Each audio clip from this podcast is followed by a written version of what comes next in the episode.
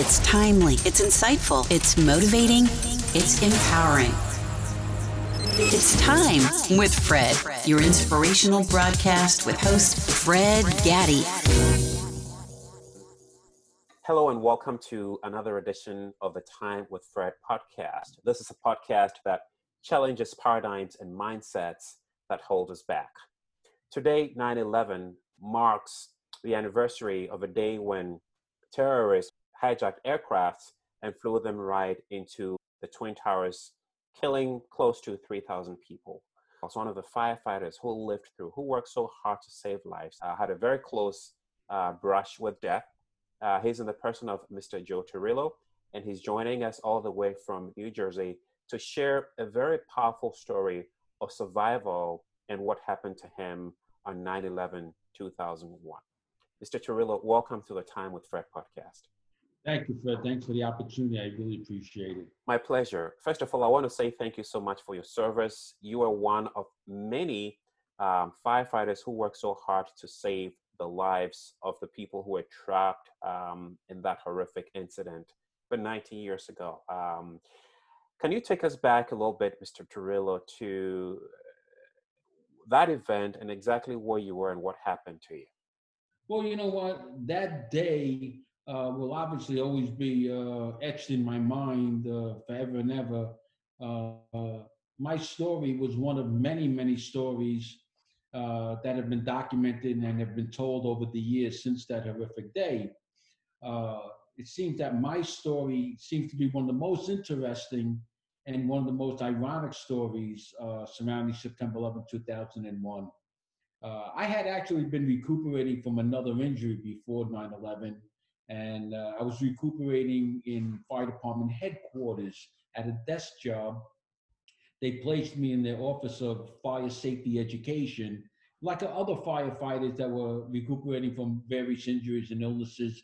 And because we couldn't be an active firefighter, they would send us out to one of the 2,000 schools in New York City every day to go into the classrooms and speak to the kids about preventing fires and also how to survive a fire that wasn't prevented. And I got so good at doing this, I became the director of the whole program. And so I was on this mission with the fire commission and the mayor to try to reduce fires and fatalities in New York City by educating the public, making them a partner in this partnership of fire prevention. So on 911, September 11, 2001, at nine o'clock in the morning, every TV station, every newspaper reported the mayor, the fire commissioner, uh, all the city officials were waiting for me at my learning center in Rockefeller Center to introduce this new rescue hero, Billy Blazes, a New York City firefighter. And I was in my office in headquarters. I got there early in that morning and I was catching up on some typical office tasks, voicemails, emails, payroll, scheduling. And it was about 20 minutes to nine. And I realized, oh my God, I got to be at the press conference in 20 minutes. I better start heading over there from Brooklyn into Manhattan. And as I left headquarters, somebody said a plane just hit the World Trade Center. Hmm.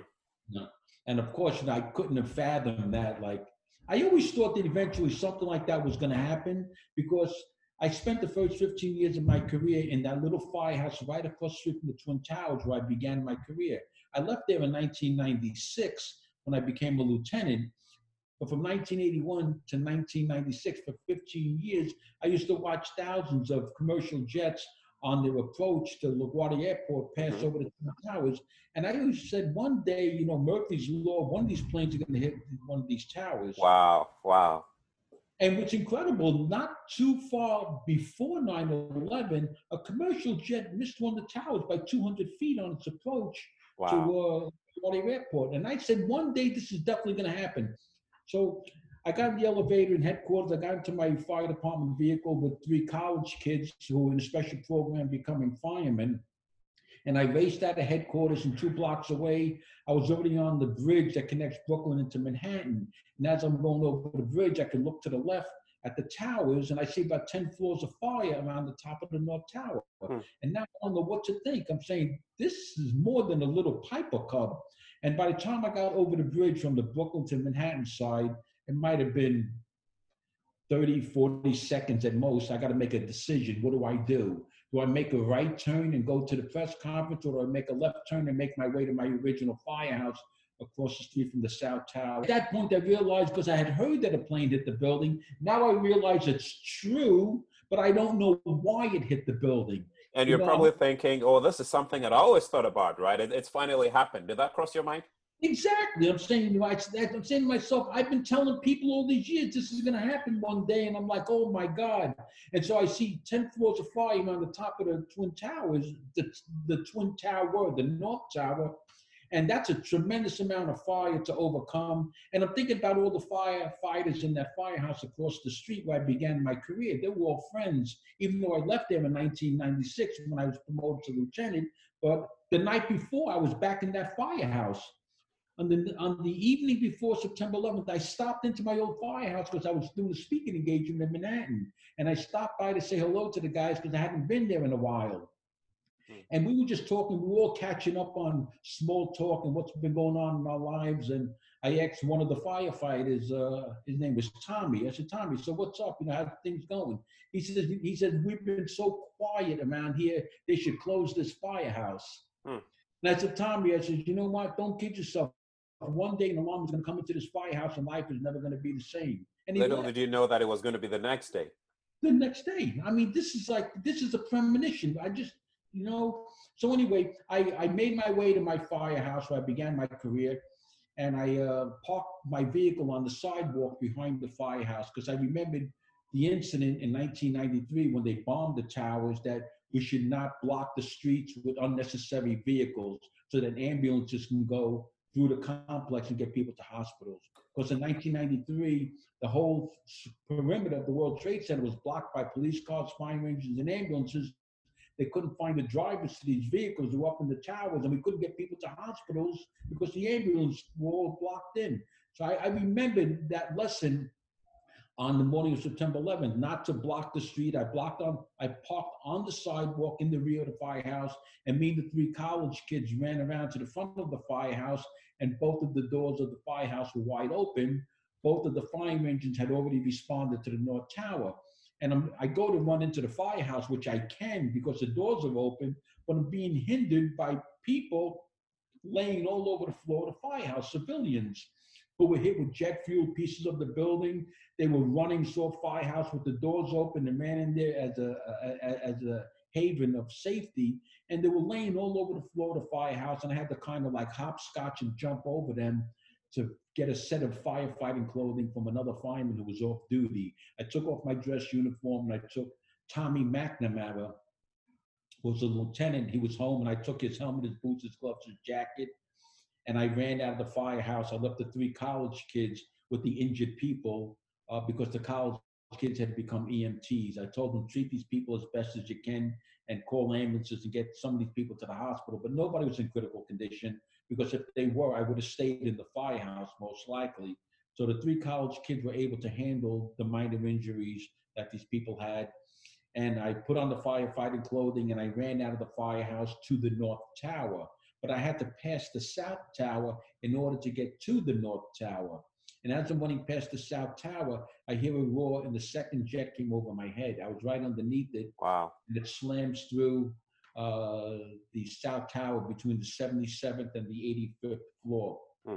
And now I'm basically, I was in shock when I first got there. Now, like this, I'm in shock, like, you know, on steroids at this point. You're like, what in the world is happening now? In the world is now, at that point, the first thing I knew, this was a terrorist attack because they told us in 1993 when they bombed the towers and failed to knock them down that they were going to come back and do it again. And for me, it was obvious because I was there for the bombing in 93. I'm back again eight years later uh, for the attack by the jets up above. So I knew right away this was definitely a terrorist attack. There's no way in the world a coincidence of two jets in, striking two towers within 17 minutes of each other. Mm, The second thing I said to everybody that I encountered at the scene, other police officers, firefighters, and ambulance attendants, I said, everybody on the top of the towers are going to die. Hmm. I said, we're not going to get to them, and they're definitely not getting down. You know, that's that's not even to be considered, unfortunately. For the first time in my career, I, we all had to make a decision that rescuing those people was not going to happen. They were doomed to death. until they decided to jump or until they got crushed when the buildings came down. We could not get to them and they could not get down. They were waving articles of clothing out the window, and I'm looking up at them in desperation, trying to tell them, I wish I can help you, but I can't. Wow. And I, I'm imagining that I'm hearing their voices, which obviously I can't, as if to say, hey, come up here and get us. We can't take it no longer. And then at that point, they just started jumping out of the building like raindrops Wow. all on me. So you so And I remember point- I remember watching uh, on the news, like seeing people, you know, jump out of these. You were actually seeing, you were actually right there, and you were watching people jump from from this buildings, right? And I mean, how, how was how did that feel like just seeing people jump from you know that that that building and just hitting the ground? And uh, how, was that experience for you? Well, uh, it was a horrible experience because I never saw something like that before.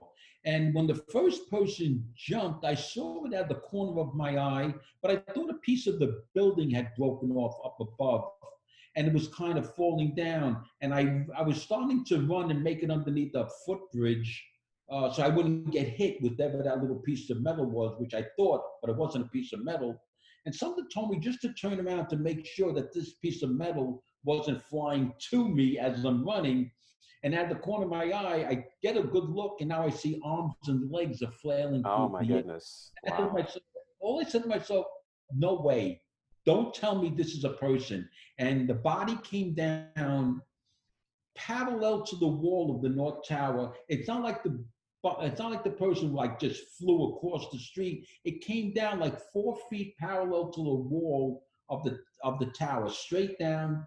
And in front of the North Tower, uh, uh, at the street level, was a big glass awning where taxi cabs and limousines used to pull underneath to let people out that were going to the Twin Towers. And the person crashed right through that glass awning. Hmm. Matter of fact, somebody recorded it, and you hear this loud glass explosion. That was the body out.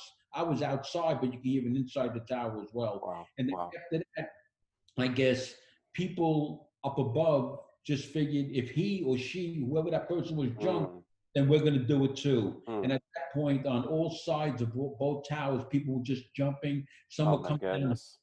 some were coming down hugging each other. Some were coming down holding hands. And Wow! and at that point, you know, it got it, it got so bad. Like I just didn't want to watch it anymore, but you had to because you had to be careful that they didn't jump on top of you.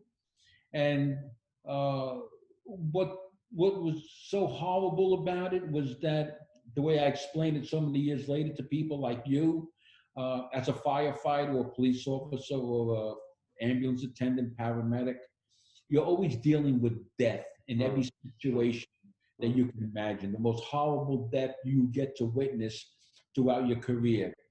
But it's always the case that when you get to uh, an emergency scene, you're coming upon a body that's already expired. Hmm. And after a while, you kind of get used to death, right? Yeah. But today, on September 11th, I'm sharing in their death.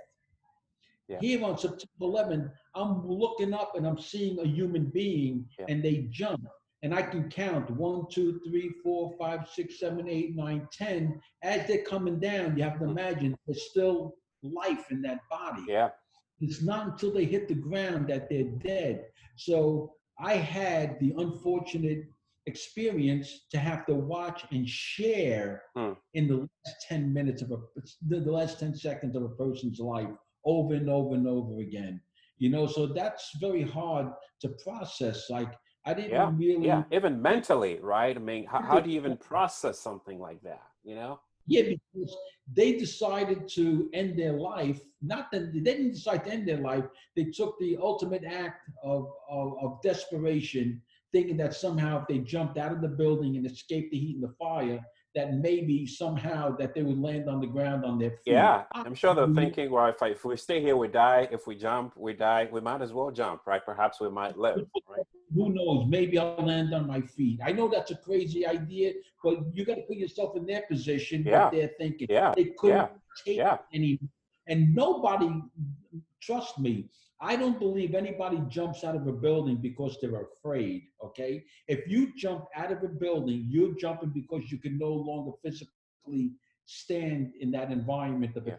10 feet. I think you just naturally jump because because burning alive is, is something that it's so painful. Mm, mm. Just jump out of desperation. That's what they were doing. Yeah. And, and I'm watching and I'm sharing in the last eight to 10 seconds of their life. And I don't want to be sharing in the end of somebody's life. You know what I mean? It, because now I'm attached to that death. You Yeah. know what I mean? And And so you have to look- psychologically, how, how did you even deal with that psychologically? Because as you're narrating this ex- this experience, I'm sure you keep playing this over and over again, right, until you actually extricate it from your mind. But how do you even just the memories, right, of just that thing playing over and over again? And I'm sure if you're telling your story, you're recounting it, and you're probably seeing that scene replay over and over again in your mind, right? Yeah, absolutely. Because, you know, on top of it all, Fred, well, what happens is I told you before, Fred, I was adamant about these buildings collapsing. And I was telling as many people as I could that I was encountering around the uh, the circumference of, of the uh, of the complex, right? Um, I'm, I'm running into police officers, firefighters, ambulance attendants, friends that I knew, friends that I recognized who I used to work with. And I'm telling them that these towers are going to collapse. And they're kind of looking at me like, like I'm kind of like crazy or like, how could you say something like that? Why are you saying something like that? And, and of course, in the back of my mind, I know we're going to lose a lot of people when the towers come down, maybe even myself. But the people that I want to save mostly were the EMTs and paramedics that was setting up a treatment area in the towers. I didn't want to lose them because this was not a firefighting incident. Everybody thinks about the, the incident on 9 11 as the biggest firefighting incident in history. No, it was not a firefighting incident at all. Nobody even put a drop of water on that fire. It was a rescue and a medical response.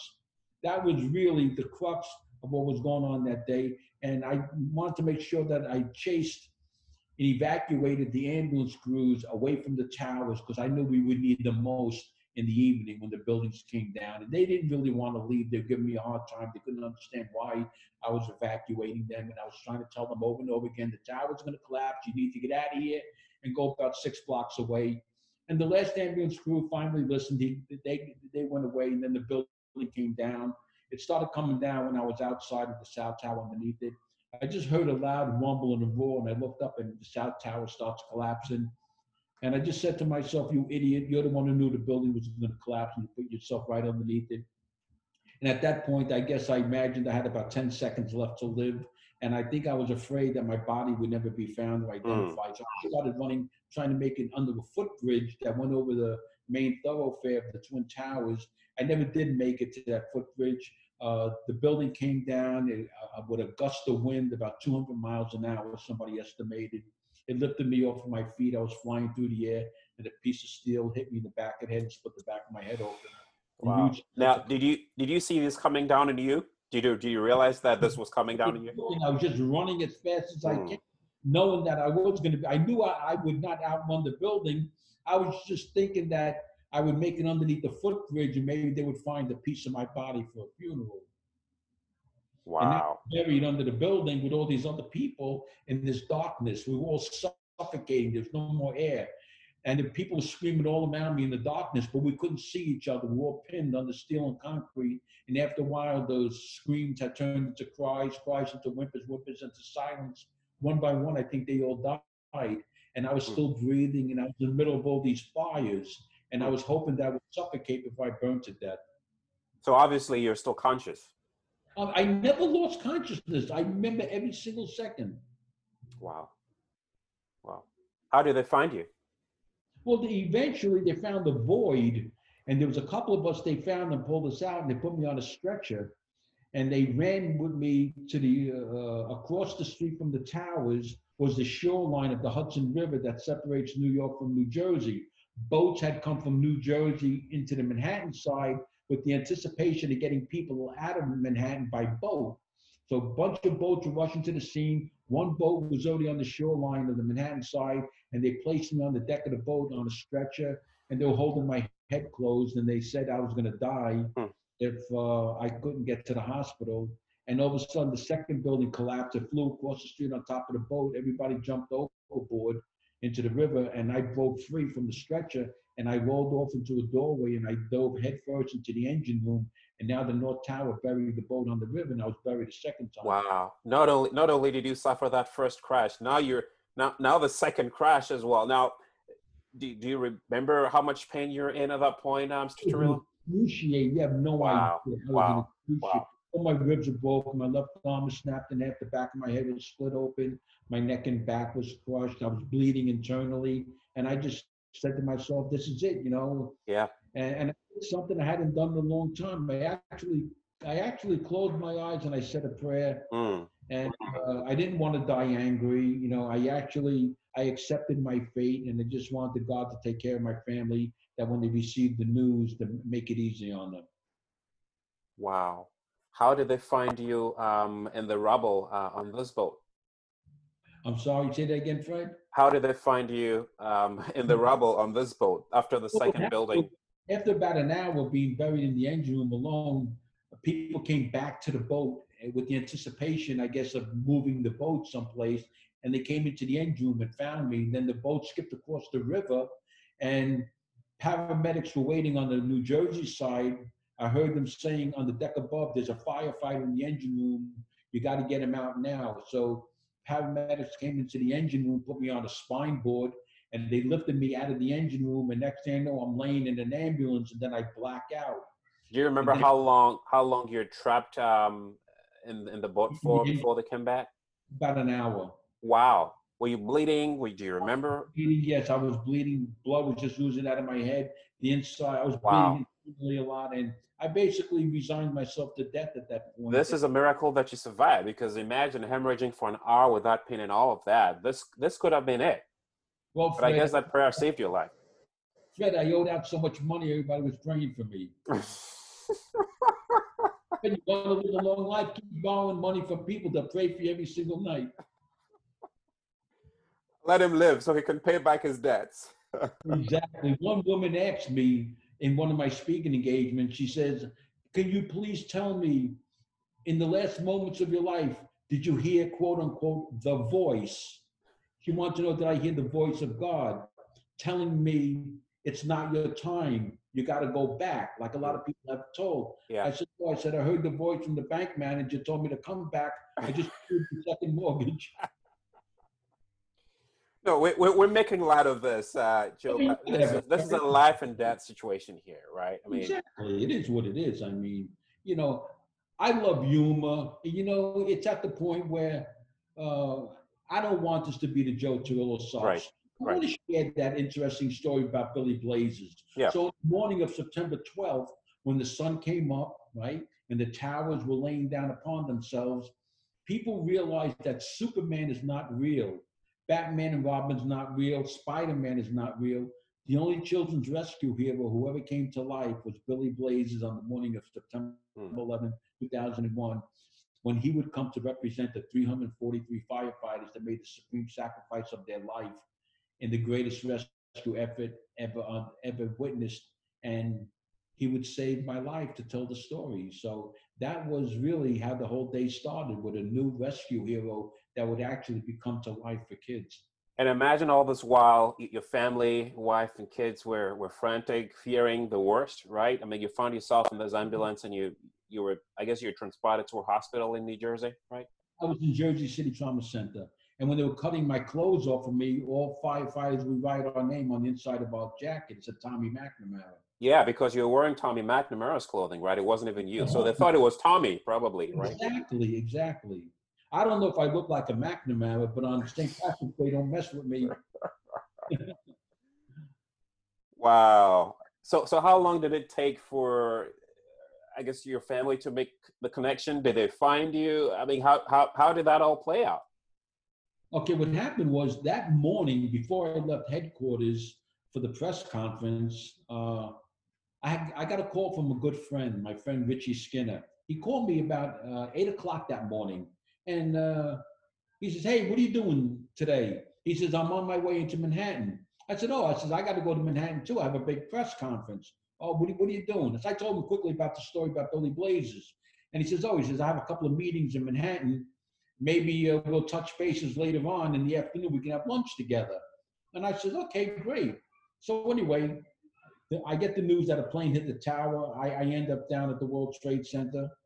My friend Richie was already in Manhattan when the plane hit, and uh,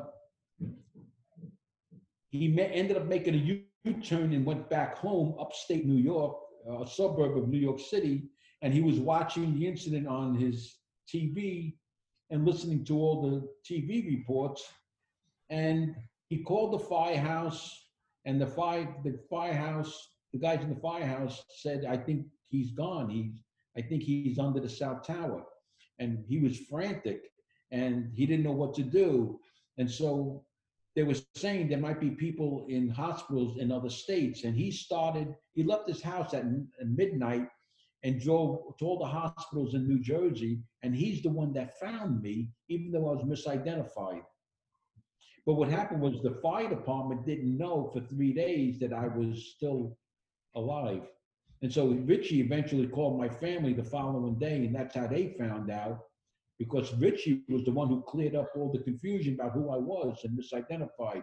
But the fire department didn't know for three full days. I didn't know that they didn't know. I didn't even know that anybody had died at that point. I thought I was the only one hurt. I had no idea.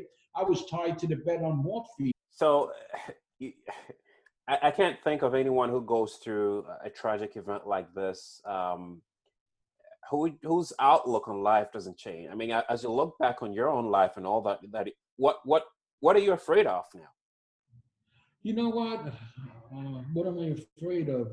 I think I'm afraid of honestly. I'm afraid of getting old to the point where I'm not gonna long. Where I may no longer have enthusiasm to do the things that used to bring me a lot of joy. You know, um, I'm going to be 65 in November, and it's really starting to bother. Age is starting to bother me a lot because the years all went by so quickly, and I just felt that I should have been a lot more successful in my life, and you know, and, and you have been. I mean, just sacrificing your life, you know, just thinking about what you went through. I mean, you're looking great. I don't see any scars, at least from what I'm seeing, right? I don't see any scars or anything. From... Hit by my hair on the head. Yeah. Wow.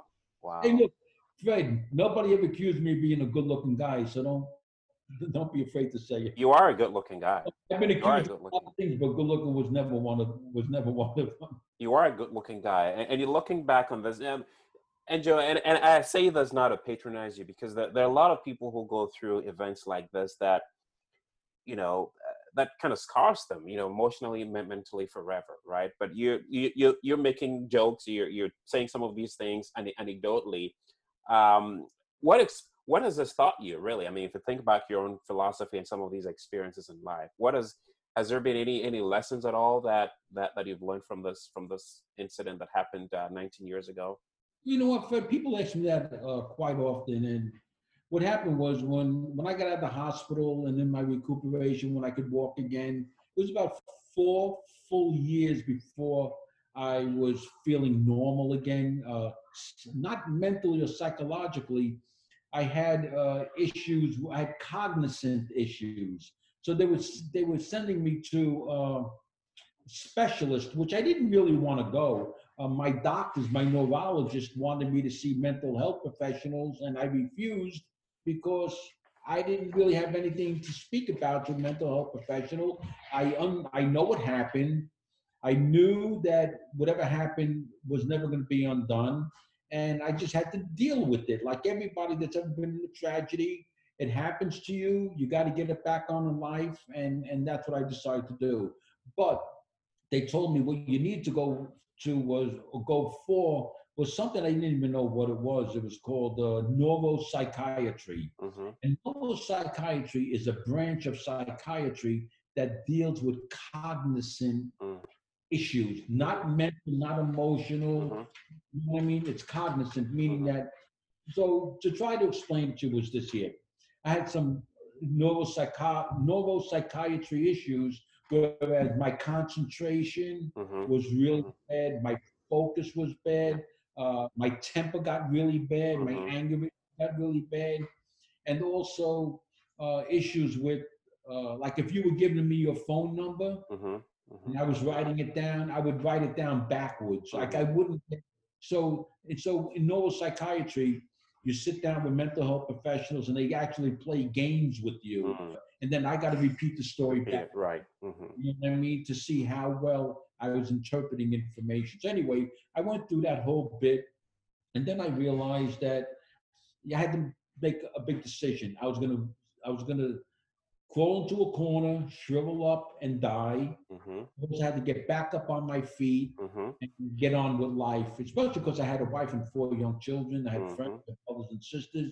And I realized that in the true spirit of what firefighters represent, you have this uh, unfortunate obligation to be able to portray the maximum amount of strength at any given time. hmm And uh, and so that's what I did. Whether or not that strength was really there or not, and and, and it's not, you know, it's never been easy, you know. Uh, I always hope and pray every night that I'll be the same that I was the day before September 11th. But, you know, long recovery, and you know what? There's no time for sympathy, Fred. Many, many people have suffered Yeah. way more than I ever had, and you know what? That's the nature of life. You know, Yeah. Yeah. Uh, my, you know, my grandmother's sister, she used to tell me in, in broken English. She would say, "Everybody has a cross to bear. Some Mm. people's cross are heavier than others." And it and, and it's true right? As we as we as we remember uh you know the, the the painful memories of what happened 19 years ago i'm sure people remember the memories and it's painful. And now to top it up with with covid and everything else that's happening there's so many people that are going through some painful um, experiences life. And, and and you've spoken i mean you use your experiences mr Torrillo, you, you speak you're a speaker you travel around you inspire people with your story. There's probably someone watching to this podcast right now they probably weren't there on 9-11 2001 but they're dealing with their own storm right now uh, a- any words of comfort advice or inspiration that you want to share with someone today do, as a matter of fact. You know, I tell people all the time, you know, when I travel the country speaking, you know, as I tell my story, I kind of morph into inspirational speaking points. I said, you know what? You know, life is going to take you on a roller coaster. Yeah. You know, you're going to experience, you know, honestly, the, the highs and the lows of the roller coaster. Uh, Yep. It's going to put you on the Ferris wheel where Yeah. you know, wherever you start, you come back again. And it's also like the merry-go-round. There are times where you just keep going in circles and you don't know where you're going. But life is going to do that to all of us, you know. Life is never what we always wanted it to be. Life is never going to be what we always thought it would be. Um, you know, life is uh, it, it's tender, it's uncertain, and you got to make the best of it. And you always got to remember that whatever you're going through in life, Mm, somebody else already went through it mm, mm. and somebody else is going through it with you. So you're never ever alone, and nobody should ever feel like they're strange or they're weird because, you know, we're, we're humans, you know, and we're susceptible to all kinds of emotions that even we don't understand. Yeah. And go through it day by day. You kind of manage it, you know, Yeah. you, you sort out this stuff. And I realized that uh, in life, there are so many things that have affected us in the past. But what I want people to know is that there's a reason why the windshield in your car Yes. is much bigger than the rearview mirror. Yes. Because what's ahead for everyone is going to be way more than anything anybody's ever left behind. Mm, And the mm, sun that shines tomorrow morning, when you look at it, there's no particular person's name on that sun. mm, That sun shines for you and everyone else, and it's the start of another new day. mm, And I understand that for some of us, there might not be time for a new beginning because what's happened in the past. And look, I feel that same way too. I would love to have a brand new beginning. We all would be able to have the, that big eraser and wipe the blackboard free and clear, right? Yeah, Sometimes yeah. that we know that's not going to happen. But because there might not always be that time for a new beginning, there's always time for a better ending. And people just have to look at it that way. Wow. Wow. What what powerful words and a way to kind of bring this um, to an end here. Um, Mr. Torrillo, I want to be respectful of your time, but thank you again, first of all, one for for your sacrifice for all these years that you spent as a New York City fire firefighter, um, sacrificing your own life um, um, and living to sharing your experience with us and, and our audience and whoever's listening. And, and and I want to say thank you, thank you again. Um, secondly, for coming on this on this podcast. And to those of you who are watching who, you know, uh, may remember, maybe this interview brings memories. Maybe you have friends or loved ones that, that you lost. Um, or maybe that you're impacted yourself by. I want to say thank you and, and find find comfort. And I like what you said uh, there, uh, Torrillo. The sun's going to shine again, and it doesn't have any one particular person's name on it. It shines for every single one of us that uh, this will bring us hope. So thank you. I really appreciate your time, and uh, you're such an inspiring story. May you continue to live and inspire many others um, through this. But your website is going to be um, on the screen as well. If anyone wants to, you know, learn more about you and your story, it's going to be on the on the screen as well. So, again, very interesting topics on that speaking menu. A topic for almost everybody and anybody, and you can choose one topic or as many topics as you want. Absolutely. So if you want to have Joe, you know, come and share his story, maybe this or any other um, experiences, please feel free to, to reach out to him. Uh, his information is on the screen. But Joe, thank you again for coming on the Time with Fred podcast. Really appreciate it. One day, hope to see you personally. Absolutely. Thank you.